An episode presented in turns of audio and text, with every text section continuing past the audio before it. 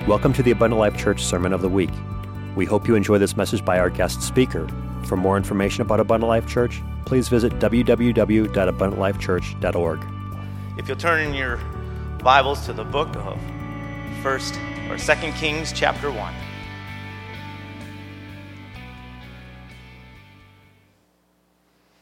I'm going to speak for just a little while, and I'll title it "According to the Word of the Lord." And perhaps I will follow that up by saying, This has got to stick. Say it with me. This has got, this has got to stick. Amen. Second Kings chapter 1, starting with verse 1. Then Moab rebelled against Israel after the death of Ahab. and Ahaziah fell down through a lattice in his upper chamber that was in Samaria and was sick. And he sent messengers and said unto them, Go inquire of Baal Zebub, or we'll just say Beelzebub. Flows a little bit better and it's a little bit more accurate. So we'll just go right there. Go inquire of Beelzebub, the god of Ekron, whether I shall recover of this disease. But the angel of the Lord said to Elijah the Tishbite, Tishbite, Arise, go up to meet the messengers of the king of Samaria, and say unto them, It is not because there is, is it not because there is not a God in Israel, that you go to inquire of Beelzebub, the god of Ekron? Now therefore, thus say, saith the Lord, Thou shalt not come down from that bed on which thou art gone up, but shalt surely die.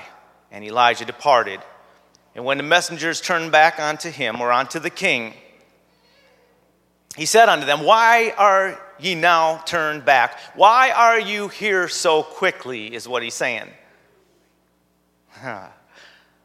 Why? Because they were supposed to go to Ekron. He's king in the northern kingdom, Samaria. Ekron is located on the border, right on the border of Judah, the tribe of Judah, where that they reside, and Benjamin. So it's quite a bit to the south, and yet they've returned quickly. Why are you back so quickly? And when the messengers turned back unto him, he said unto them, Why are you now turned back? And they said unto him in verse 6 There came a man up to meet us and said unto us, Go, turn again unto the king that sent you, and say unto him, Thus saith the Lord Is it not because there is not a God in Israel that thou sendest to inquire of Beelzebub, the God of Ekron? Therefore thou shalt not come down from that bed on which thou art gone up, but shalt surely die. Hmm. I want to point out three times now in the short span of Scripture, three times it's been mentioned that he had gone to inquire of Beelzebub, the god of Ekron. First in verse 2, then again in verse 3, and then in verse 6. Three times. Anytime I see three in the scriptures, something starts to go off in my brain. Pay attention. Beware. Threes. We know threes have to do with the limitation of man. There's the, uh, the, the, the, law of survival, the basic laws. Go ahead and Google it, or look, not right now, but when you have time, or, or ask Siri about the basic laws of survival. Man can live by threes three minutes without air, three days without water, three weeks without food, in general, generally speaking because there's something to threes. And throughout the Bible, we will do well to notice when there's threes. And it has everything to do with the limitation of the natural man. And so, three times they've inquired. Verse 7, the king asks, he says unto them, What manner of man was he which came up to meet you and told you these words? And they answered him, he was a hairy man and girded with a girdle of leather about his loins. Now, it's not because he was hairy like Esau, it was a coat of hair that he wore, the, the, the attire of a prophet. It, it was obvious who the man was. And it's telling by his response. And the king says, It is Elijah the Tishbite. Hmm. Verse 9 Then the king sent unto him a captain of fifty with his fifty, and he went up to him, and behold, he sat on top of a hill. And he spake unto him, Thou man of God, the king hath said, Come down. So the king sends a captain with 50 men to retrieve Elijah. And Elijah, in verse 10, answered and said unto the captain of 50, If I be a man of God, and this is just me, this is what I believe, but I believe he's literally almost questioning because his whole life has been marked with turmoil and fighting this same family on the run constantly. But we're not going to talk about that, it's just throwing that in there. If I be a man of God, then let fire come down from heaven and consume thee and thy fifty, and there shall come and, and there came down fire from heaven and consumed him and his fifty. Okay. So again, also he sent unto him another captain of fifty and his fifty. The king's response is exactly the same. I'm going to try the same thing again. Send 50 more guys, 50 more men. Hmm. And he answered and said unto him, O man of God, thus hath the king said, Come down quickly. Change it up just a little bit. Maybe with a little bit more authority. Get down here right away. Quickly. And Elijah answered and said unto him, If I be a man of God, let fire come down from heaven, perhaps with a little bit more authority and faith this time. Let fire come down from heaven and consume thee and thy fifty. What do you think happens? And the fire of God came down from heaven and consumed him and his fifty. And he sent again. this king is not going to give up. And dare I say, a third time for the third time. He sent a captain of the third 50 and his 50, and the third captain of 50 went up. And I don't know if I'll have time to get into it, but I do believe this captain was probably a man of God, a man of faith. There's always a remnant there is always a remnant. Even when Ahab and Jezebel were still alive, there was a remnant. There was a man that tucked away prophets for God. Right within the house of Ahab. A man from within the house, one of his personal men, tucked away. There's always a remnant, and God always has a plan.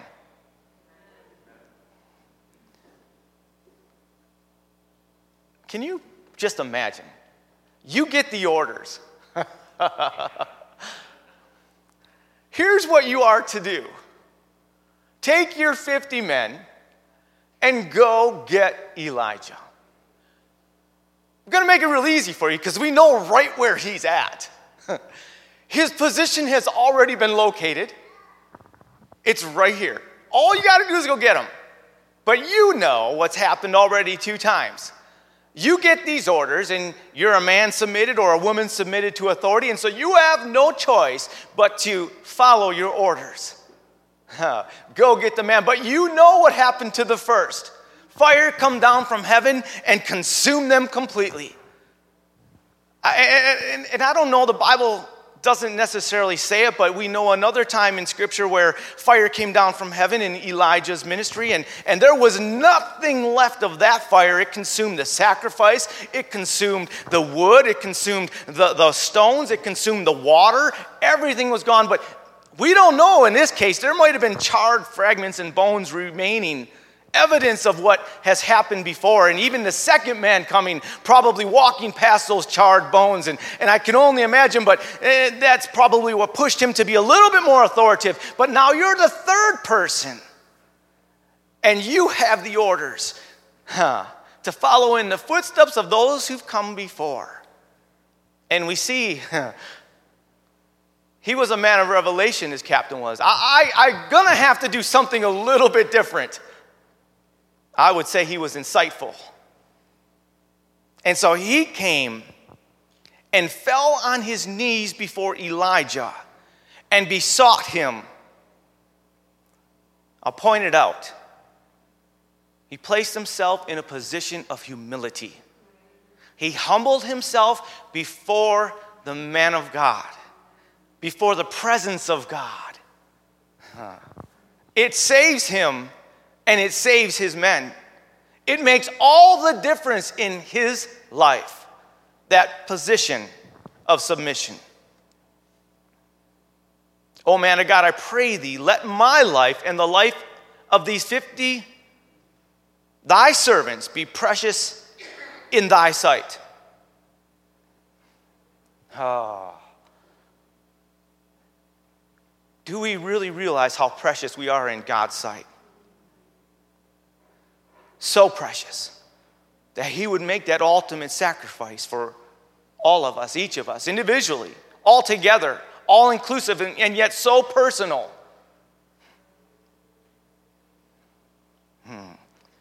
But that position is so critical. I pray thee, let my life and the life of these 50 thy servants be precious in thy sight.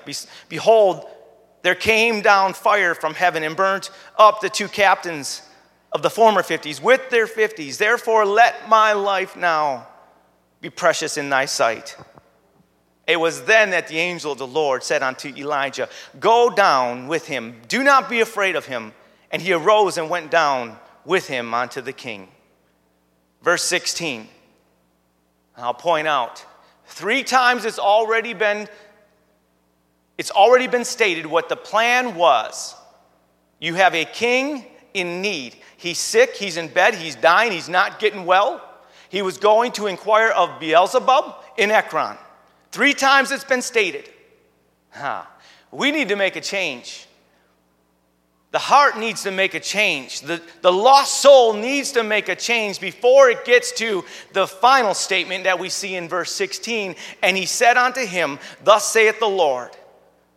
He's speaking to the king. What God is saying is because you have not changed, because you, you haven't changed your direction, because you haven't changed your position, ah, O king, for as much as thou hast sent messengers to inquire of Beelzebub, the god of Ekron, once again, is it not because there is no God in Israel to inquire of his word?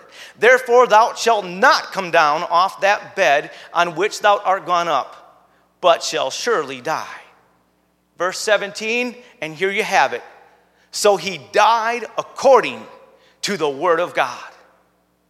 He died according to the word of God. Here's the message this morning we will live or we will die according to the Word of God. It's immutable, unchangeable, set in stone. Where we position ourselves makes all the difference in the world, makes all the difference in our lives, makes all the difference in our eternity. Amen. Thank God for His Word.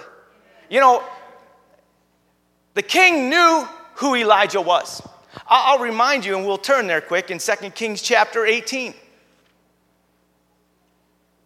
Going back just a little bit, familiar passage of Scripture where we have the great, the great battle as recorded.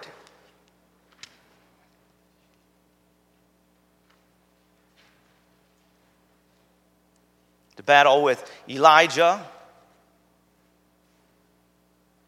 and what was it? 850 prophets, 450 of Baal, and 400 of Ashtoreth.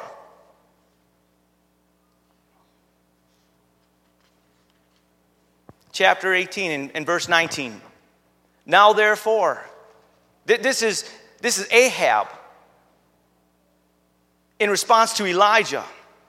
Now therefore, send and gather to me all Israel unto Mount Carmel and the prophets of Baal 450, and the prophets of the groves. If you have another rendering, it may say of Ashtoreth. 400 of those prophets and gather unto Mount Carmel. How, who, who was summoned? Who was summoned? Who did Ahab summon to, to witness this event? All of Israel, right? So, our opening scripture, the king, he knows who Ahab is. I would say the captain of the 50, the first captain, and the second captain, and even the third captain, and all Israel know that there is a God in Israel. They know of this event, they were there, they witnessed it with their very own eyes. Their response, verse 37 Here, O Lord, this is, this is the prayer of, of Elijah when it's his turn to perform the sacrifice. Hear me, O, o Lord that this people may know that thou art the Lord God, and that thou hast turned their heart back again. Then the fire of the Lord fell and consumed the burnt sacrifice, and the wood, and the stones, and the dust, and licked up the water that was in the trench. And when all the people saw it, and when all the people saw it, when all those who had been summoned saw it, they fell on their faces and they said, The Lord, He is the God. The Lord, He is the God. And yet we see just a short time later, perhaps just a, a few years later down the road, a king going to inquire of Beelzebub in Ekron. And so when the prophet Elijah saying, it's because there's no king in Israel. They know there's a king. They know, or no God in Israel. They know who Yahweh is. They know the one true God. They've witnessed it. They saw the fire come down from heaven. They, were, they knew of it even when it came down a little bit later and consumed the first 50 and the second 50. And yet there's a complete denial and, and, and, and setting in his way, the king's way, to go after something else, something different, anything other than God, anything other than Jesus. This amazes me. This blows me away. The evidence they had, the physical evidence. Think of it. You're an Israelite, and you're witnessing this incredible uh, sacrifice off, if I could say it that way. You're watching 850 prophets trying to call onto their gods. And all of them started with Baal and Ashtoreth. She was the mother of Baal, and Baal represented a great many gods of the Canaanites. And they're, go ahead and read through it, they're going on and on and on, and as the hours are waning, and, and there's no answer no response. And Elijah starts to mock them and say, Well, maybe he's sleeping, or maybe he's on vacation, he just doesn't hear you. Get louder. And then you watch the progression. Huh. You watch the progression of sin and the results of it. As man is looking for something, anything to fill a hole that cannot be filled, to heal something that cannot be healed by science or the world or, or medicine, only God can touch these things. And they're refusing to look to the one true God who they know the history of. They know their history. And yet they're going after anything else other than Him. So they start to cut themselves. No different than what we see in society today as, as man just continues to, to fall further and further in depravity and sin and debauchery. It was the same thing. Oh, nothing changes. Nothing changes. Oh, uh, hmm. God is the same yesterday, today, and forever. Man's heart hasn't changed. Oh, the scenery may change, the seasons may go on and on and, and, and generation after generation, but man's heart never changes. The devil doesn't change, he doesn't have to. What works, what worked 5,000 years ago, works today. And that's Jesus, that's God. That don't change. That never will. Hmm. All the people knew in verse 40, and Elijah said unto them, Take the prophets of Baal, let not one of them escape, not even one escape. And Elijah brought them down to the brook Kishon and slew them there. Now it's kind of interesting as I kind of page through and browse through. I'm curious because I know some time has elapsed between uh, Jezebel and Ahab and their son, who's now king. But interestingly enough, I don't really see in Scripture where they've been able to reestablish and bring those prophets back or, or get the next generation of false prophets and, and false doctrine completely established. Instead, what we see is that Israel is somewhat victorious uh, in some battles. And then we see in chapter 21 of First Kings. We'll stop here for just a second. We see something else displayed in Ahab when he's still king. 1 Kings 21 and verse 1 And it came to pass after these things that Naboth, the Jez, uh, Jezreelite, had a vineyard which was in Jezreel, hard by the palace of Ahab, king of Samaria. It was close by, it was near to. And Ahab spake unto Naboth, saying, Give me thy vineyard, that I may have it for a garden of herbs, because it is near unto my house, and I will give thee for a I will give thee for it a better vineyard than it. Or if it seem good to thee, I will give thee the worth of it in money. Now, this sounds like a pretty good proposition. I, I, will, if you will give me the vineyard, I will give you more than the worth of the vineyard. Makes sense to me. You're going to give me more than it's worth? Or give me one better than this? At face value, at face value, it looks like a good proposition. However, if we keep reading, and Naboth said unto Ahab, The Lord forbid it me that I should give the inheritance of my fathers unto thee. Now, I know he's talking about land, but there's something deeper about the Word of God. There's something spiritual about the Word of God.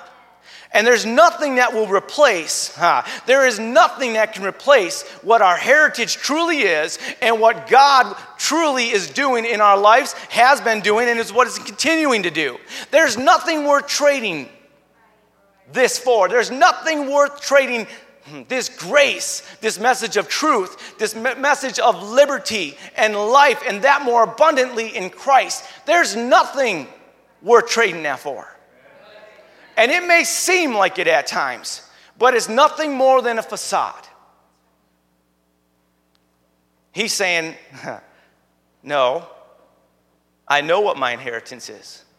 I know what God's portion is for me. That's powerful. He's saying, I'm going to stay positioned in the right place. I will not be moved. I'm staying right here. I don't care how well you make this look or how pleasant it may seem, I know where God wants me. Position. It doesn't end up working well for him. Ahab uh, whines and cries about it. You have to give you the abbreviated version. Whines and cries about it. Jezebel comes up with a plan and she takes care of it. What did she do? She appeased huh, to Ahab. She made Ahab feel good about himself. I, I don't have time to go deep into it, but if I look at Ahab and sum him up, he had all the position and authority that man could have during that time. And yet he did nothing with it. Hmm. You know what he did? He didn't use any restraint or self discipline. The position God had put him in,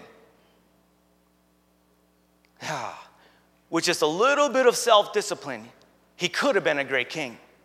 Now, now, now, watch this. Verse 19. The prophet. And thou shalt speak unto him, saying, This is God saying to the prophet, Thus saith the Lord, Hast thou killed and also taken possession? And thou shalt speak unto him, saying, Thus saith the Lord, In the place where dogs lick the blood of Naboth, shall dogs lick thy blood, even thine. Verse 20 And Ahab said to Elijah, Hast thou found me, O mine enemy? Think of it. The man of God becomes your enemy? God forbid we would ever find ourselves in that place. Oh, I don't think we could be in a worse place than the man carrying God's word becoming our enemy. And yet, because he had no discipline in his life whatsoever, that's where he found himself. He enabled his wife, and had no self discipline. And Ahab said to Eli, verse 21 Behold, I will bring evil upon thee and will take away thy posterity. This is, this is the, the, the effect, this is the reaping of what he has sowed. Take away thy posterity and will cut off from Ahab him that pisseth against the wall and him that is shut up and left in Israel. And will make thine house like the house of Jeroboam the son of Nebat, and like the house of Baasha son of Ahijah for the provocation wherewith thou hast provoked me to anger and made Israel to sin. Verse 25, and here you have it. But there was none like unto Ahab, which did sell himself to work wickedness in the sight of the Lord, whom Jezebel his wife stirred up. There was none like Ahab, perhaps even after Ahab. There was something about him hmm, that separated him from all the other kings. There's not one king in the divided kingdom of Israel on the northern tribes, not one of them served God. He, at face value, is very similar, but there was something different about him. And he's being marked right here. Verse 26 And he did very abominably in following idols according to all things as did the Amorites, whom the Lord cast out before the children of Israel. So here you have it. Huh. What you have is a pattern set up if I can wrap this up quickly. God comes in and God establishes. He tells Israel as a whole, which is an example for the church and for you and I. You're going to come into the land. I'm going to give you victory in the land. I'm bringing you towards a, a, land flowing with milk and honey to give you an expected end. You're going to have to go in and you're going to have to purge the land completely. Why? Because if you do not, it will come back to own you.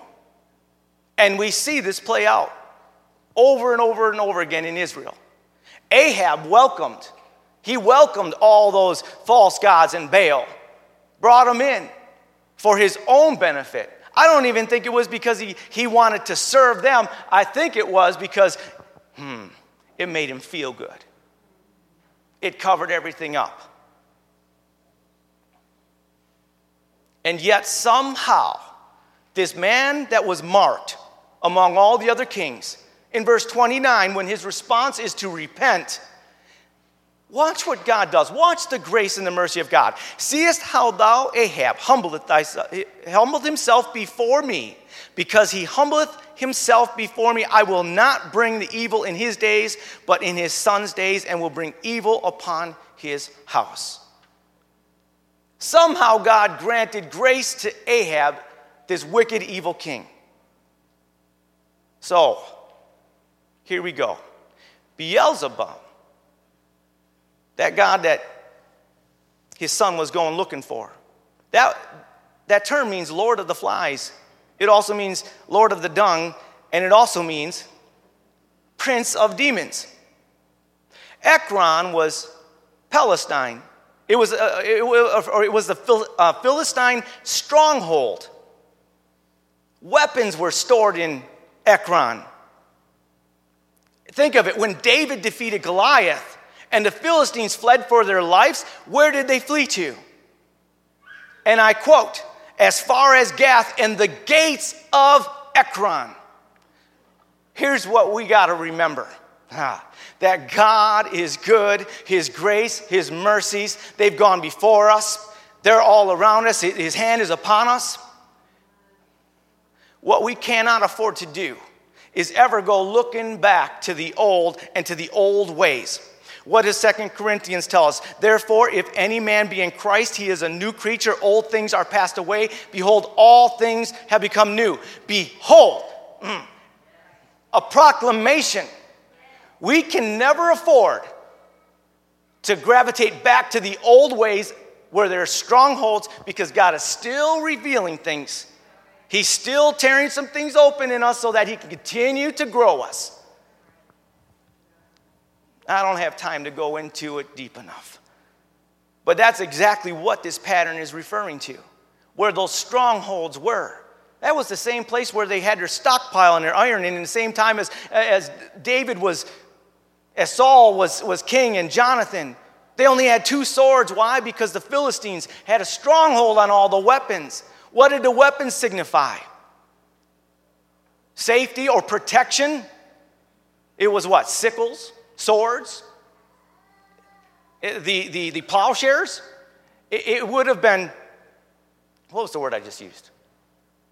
Protection and, help me, Jesus, provision. Protection and provision. That's what's in Jesus. And so, with a flurry, Exodus chapter 20. I'll wrap up with just these few scriptures. We see in Exodus chapter 20, in verse 5, according to the word of God, we pursue the new creature which is in Christ. We pursue the new man. And there's got to be some denying of the old in the process. I say this often. It's really simple, but it'll never be easy. Here's what God's word says that thou shalt not bow thyself to them or serve them, for I, the Lord thy God, am a jealous God, visiting the iniquity of the fathers unto the children, unto the third and fourth generation of them that hate me. But thank God for verse 6 and showing mercy unto thousands of them that love me and keep my commandments. Exodus 34 and verse 7. It's cited again the second time. Keeping mercy, it starts with the mercy, keeping mercy for a thousand or for thousands, forgiving iniquity and transgression and sin. That will by no means clear the iniquity, visiting the iniquity of the fathers upon the children and upon the children's children unto the third and fourth generation. And then one more time in Numbers chapter 14.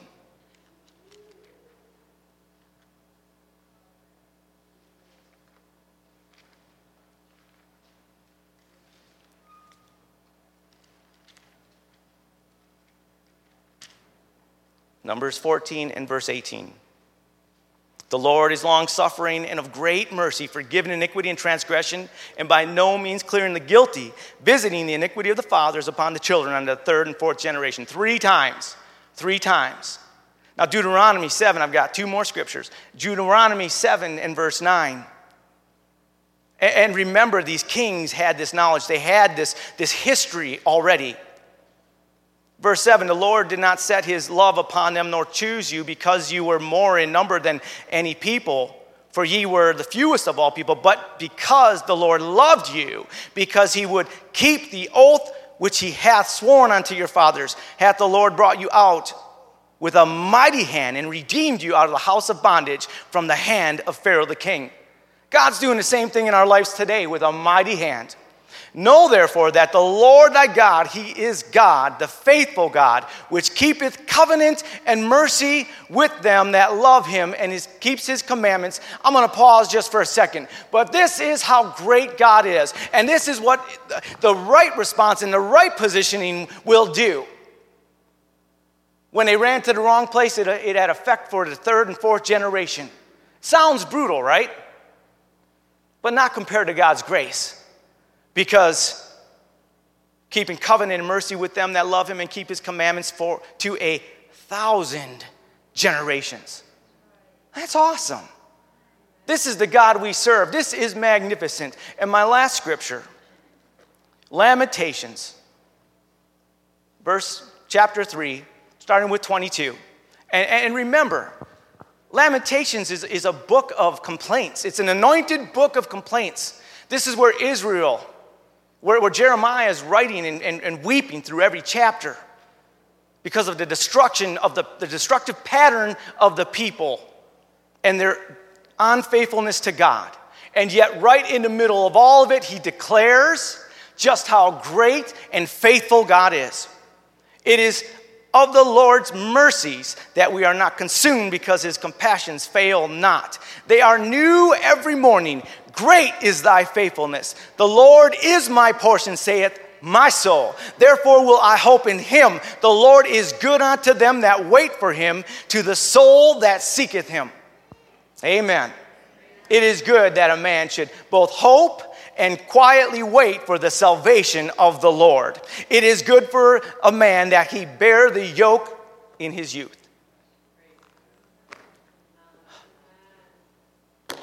We serve an awesome God. And when I say we're blessed, and we're blessed coming in, blessed going out, hmm, we keep reaching for, for Jesus. We keep walking in newness of life. Every day, His mercies are renewed every morning. We don't have the luxury, it's not our portion to ever look back and to go back. That old man needs to die hmm, so that that new man continue to live and thrive in God's blessings and mercy. Amen. You're dismissed in Jesus' name. Thank you for listening to this Abundant Life Church podcast. We pray it has strengthened your relationship with God and will continue to be a light unto your pathway to heaven. If you have any questions or comments regarding this podcast, please telephone our ministerial team at 262 965 5177 or email us at info at abundantlifechurch.org.